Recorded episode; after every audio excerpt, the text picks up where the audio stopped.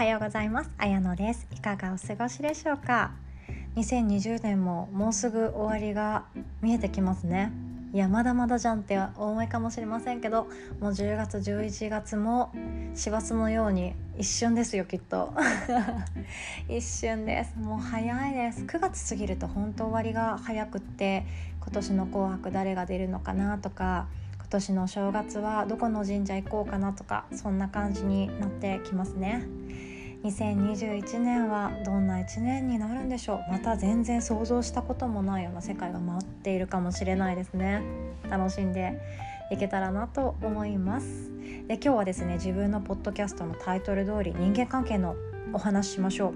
う。で私事の話ですけど私は一番仕事を辞めようと思った大きなきっかけが人間関係です。もうなんか逃げ場所がないような人間関係でもう無理だ。もう無理だ。もう嫌だと思ってあの逃げたんですね。であの逃げ出したくても逃げ出せない方日本にはたくさんいます。アメリカとかだと結構会社に行かなくっても仕事がなんとかなるようになってきていてもっとリモート進んでいて初めからもうリモートしかしたことないよっていう方もいるし私大学生の時にサンフランシスコにホームステイしたことがあって高校生の頃にも海外にちょっとだけ住んだことがあるんですけどその時の家族もみんなリモートその頃からしてたんですよ。10年以上前なんですけど。でほとんど家で仕事をしていてだから家族と一緒にいる時間もとても長くってお父さんもお母さんも一緒に育児をする。そんな中で仕事をする。みたいなのがあってあなんて素敵なんだみたいな。1時間何分もかけて会社に行って嫌だって思う人たちも、まあ、好きだって思う人たちももちろんいる中で必死に働いてボロボロになって帰っていくみたいなそんなことを一切せずにですね自分が思うように働いている。なんか暮らしの中に仕事が入っている。そして健康をちゃんと重視した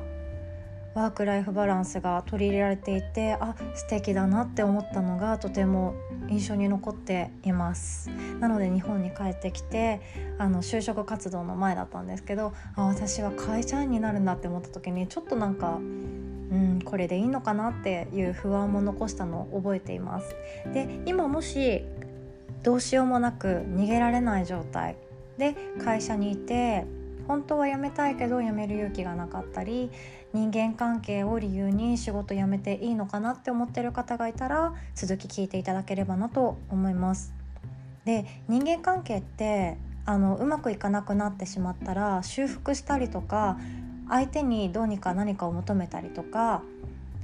してどうにかなるものじゃ全然ないんですよねもう聞いてくださってる方ご存知かと思いますけど相手を変えることはできません変えられるのは自分と未来だけです。で人間関係を理由に辞めるっていうのがちょっとかっこ悪いとか思ってる方もいるかもしれないんですけどあの辞めてもいいんですよ。仕事はこの世の中にたくさんあります。同じような会社ももしかしたらあるかもしれないし同じような職種や仕事内容そして同じじゃなくていいならばステップアップしたものがあるかもしれない。そこに行ってみないとあのまたそこでの人間関係はどうなるかわからないんですけれども逃げることは悪いことじゃないんです。自分を守るためにも逃げてもらった方がいい場合がたくさんあります。でですねあのどうして同じ仕事や同じ会社同じ業務内容で働いている中で辛いって思う人がいたりあこんなくらいならへっちゃらだって思う人がいるのかなって私も 思っていたんですね私は結構いっぱいいっぱいで辛いなって思ってたんですけど私と同じ業務内容をしているあの2年くらい上の先輩はあのこのくらいはへっちゃらだよみたいな感じでうまくこなしてあの上司からも愛されるようなタイプの先輩がいたんですね。でもあ私はそうなれない。どうやったらそうなれるんだろうって思ってそれとも比べて仕事ができない自分うまくいかない自分を責めたこともありました。私私の主人は結構ですね、あのー、タフなんですよね 睡眠時間が数時間でもあの結構仕事が好きなんであの今の仕事をやりがいにちゃんと持っていてこの職場で働けていることを誇りに思うって口に出して言えるタイプなんですねなのでとってもあの頑張って楽しんでいてあのいいサラリーマンだなって思うんですけど私はそうはなれなかったんですね。でそこともまた比べてはしまったんですけど何が違うんだろうって考えて考えて考えていろんな本も読んだんですけどしっくりことくる言葉が本の中で見つかってそれがですねちゃんとは覚えてないし何の本読んだかも忘れちゃったんですけどあの扇センスあるじゃないですか。扇子ってたくさん開くのものもあれば180度くらい開くのもあればちょっとあのそこまで開かない120度とか135度の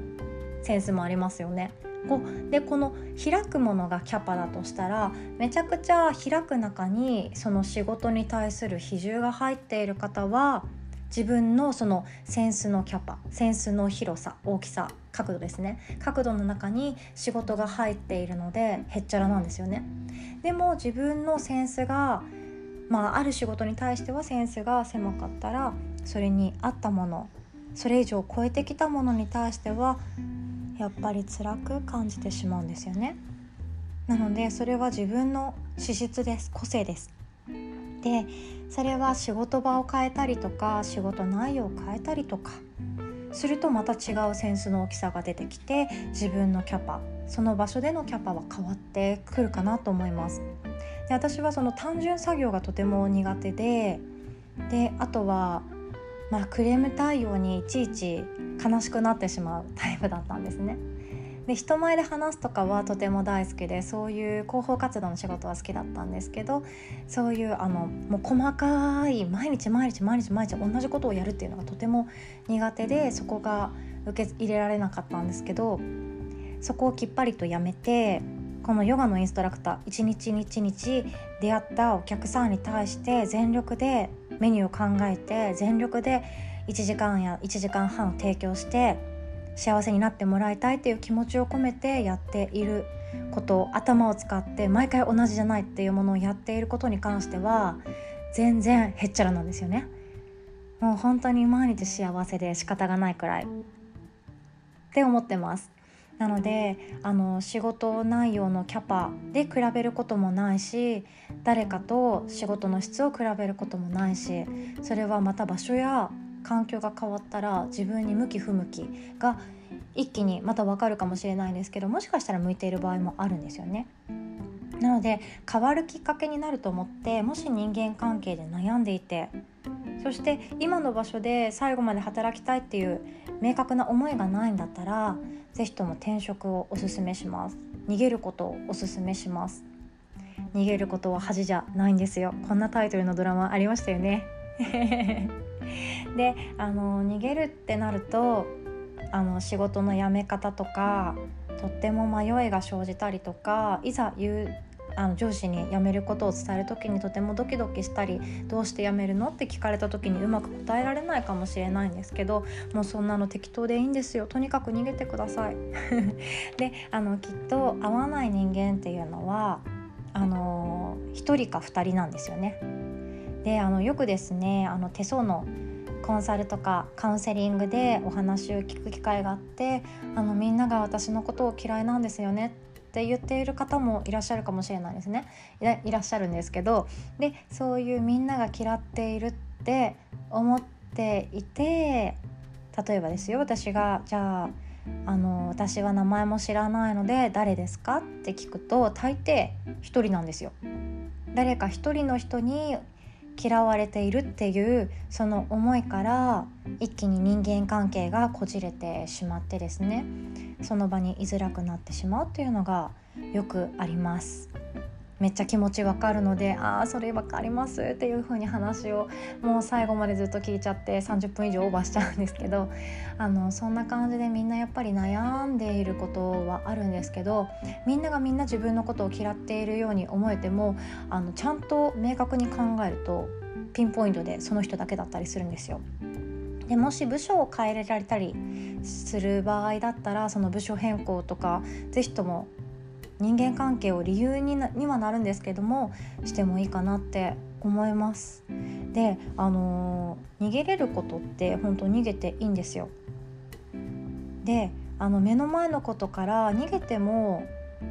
命に関わりのないことだったら逃げてもいいんですよ。でこれはあの学校教育で教えてくれないですよね。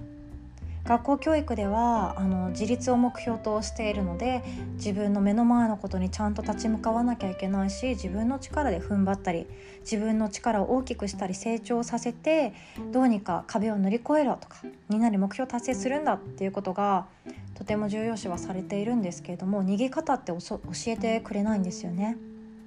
で学校行きたくないっていう子がいて私はもうそういう子の気持ちがとってもわかるからあの逃げてもいいんだよっていうふうに言いたいけど、あのそうじゃない不特定多数大きな、ね、集団があってで学校の人たちはもちろん学校は行った方がいいって思ってるし行かなきゃいけないって思って行ってる人も多くて。でそんな中で私は行きたくない。っていう言葉とても勇気がいる言葉なんですけどそれも言っていいし逃げてもいいしそれは逃げじゃない別の世界を知るっていう意味だったらもっと逃げてもいいし そんな感じでですね人生はそれだけじゃないんですよね。で私は中学校の時にあの学校あんまり好きじゃなかったんですけどその時にあの言われた言葉が目の前のことから逃げてもいいけど生きることから逃げちゃダメだって言われたことがあってそれが勇気になってですねその後の人生とっても励みになりました。学校の授業では教えてくれない1対1の先生とのお話で教えてくれたことなんですけどとても救われました。でなのでなんかねあの嫌だからやめるとか辛いからやめるとかきっと昔の人は絶対に許さなかったと思うんですね。嫌でも這いつくばってやれとかちょっと悲しいことがあっても苦しいことがあっても嫌な人がいても歯を食いしばって生きていくんだみたいな。そういう我慢強さが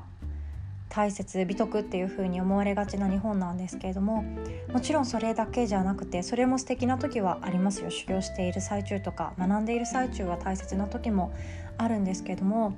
それが命に関わることだったらもちろん全力で逃げてください。その自分が嫌だとか苦手だとかどうしても近づくと鳥肌が立ってしまうとかそういう人のために自分の人生狂わされるのっておかしいんですよね。悲しいじゃないですか。生理的に合わないっていう人どうしてもいます。みんなみんないます。なので無理せず逃げてください。逃げるのがまだとどまるようだったら休んでください。こんな感じでちょっとねセンシティブなお話にはなりましたけれども何かあったら是非とも相談お待ちしております。であの天職適職っていうのを私も好きで手相を見た時にあの見るようにはしているんですけれどもあのもし転職とかしても大丈夫なような手相とかっていっぱいあってですね小指に登っていく線のタイミングとかもあるのでもしよければ LINE からのご連絡であの無料のカウンセリングやってます。Zoom で対面でやりましょう。まあ、きっと素敵な方しかご連絡来ないのでですねあの気軽にお待ちしております。では今日も良き日をお互い過ごしましょう。おしまい。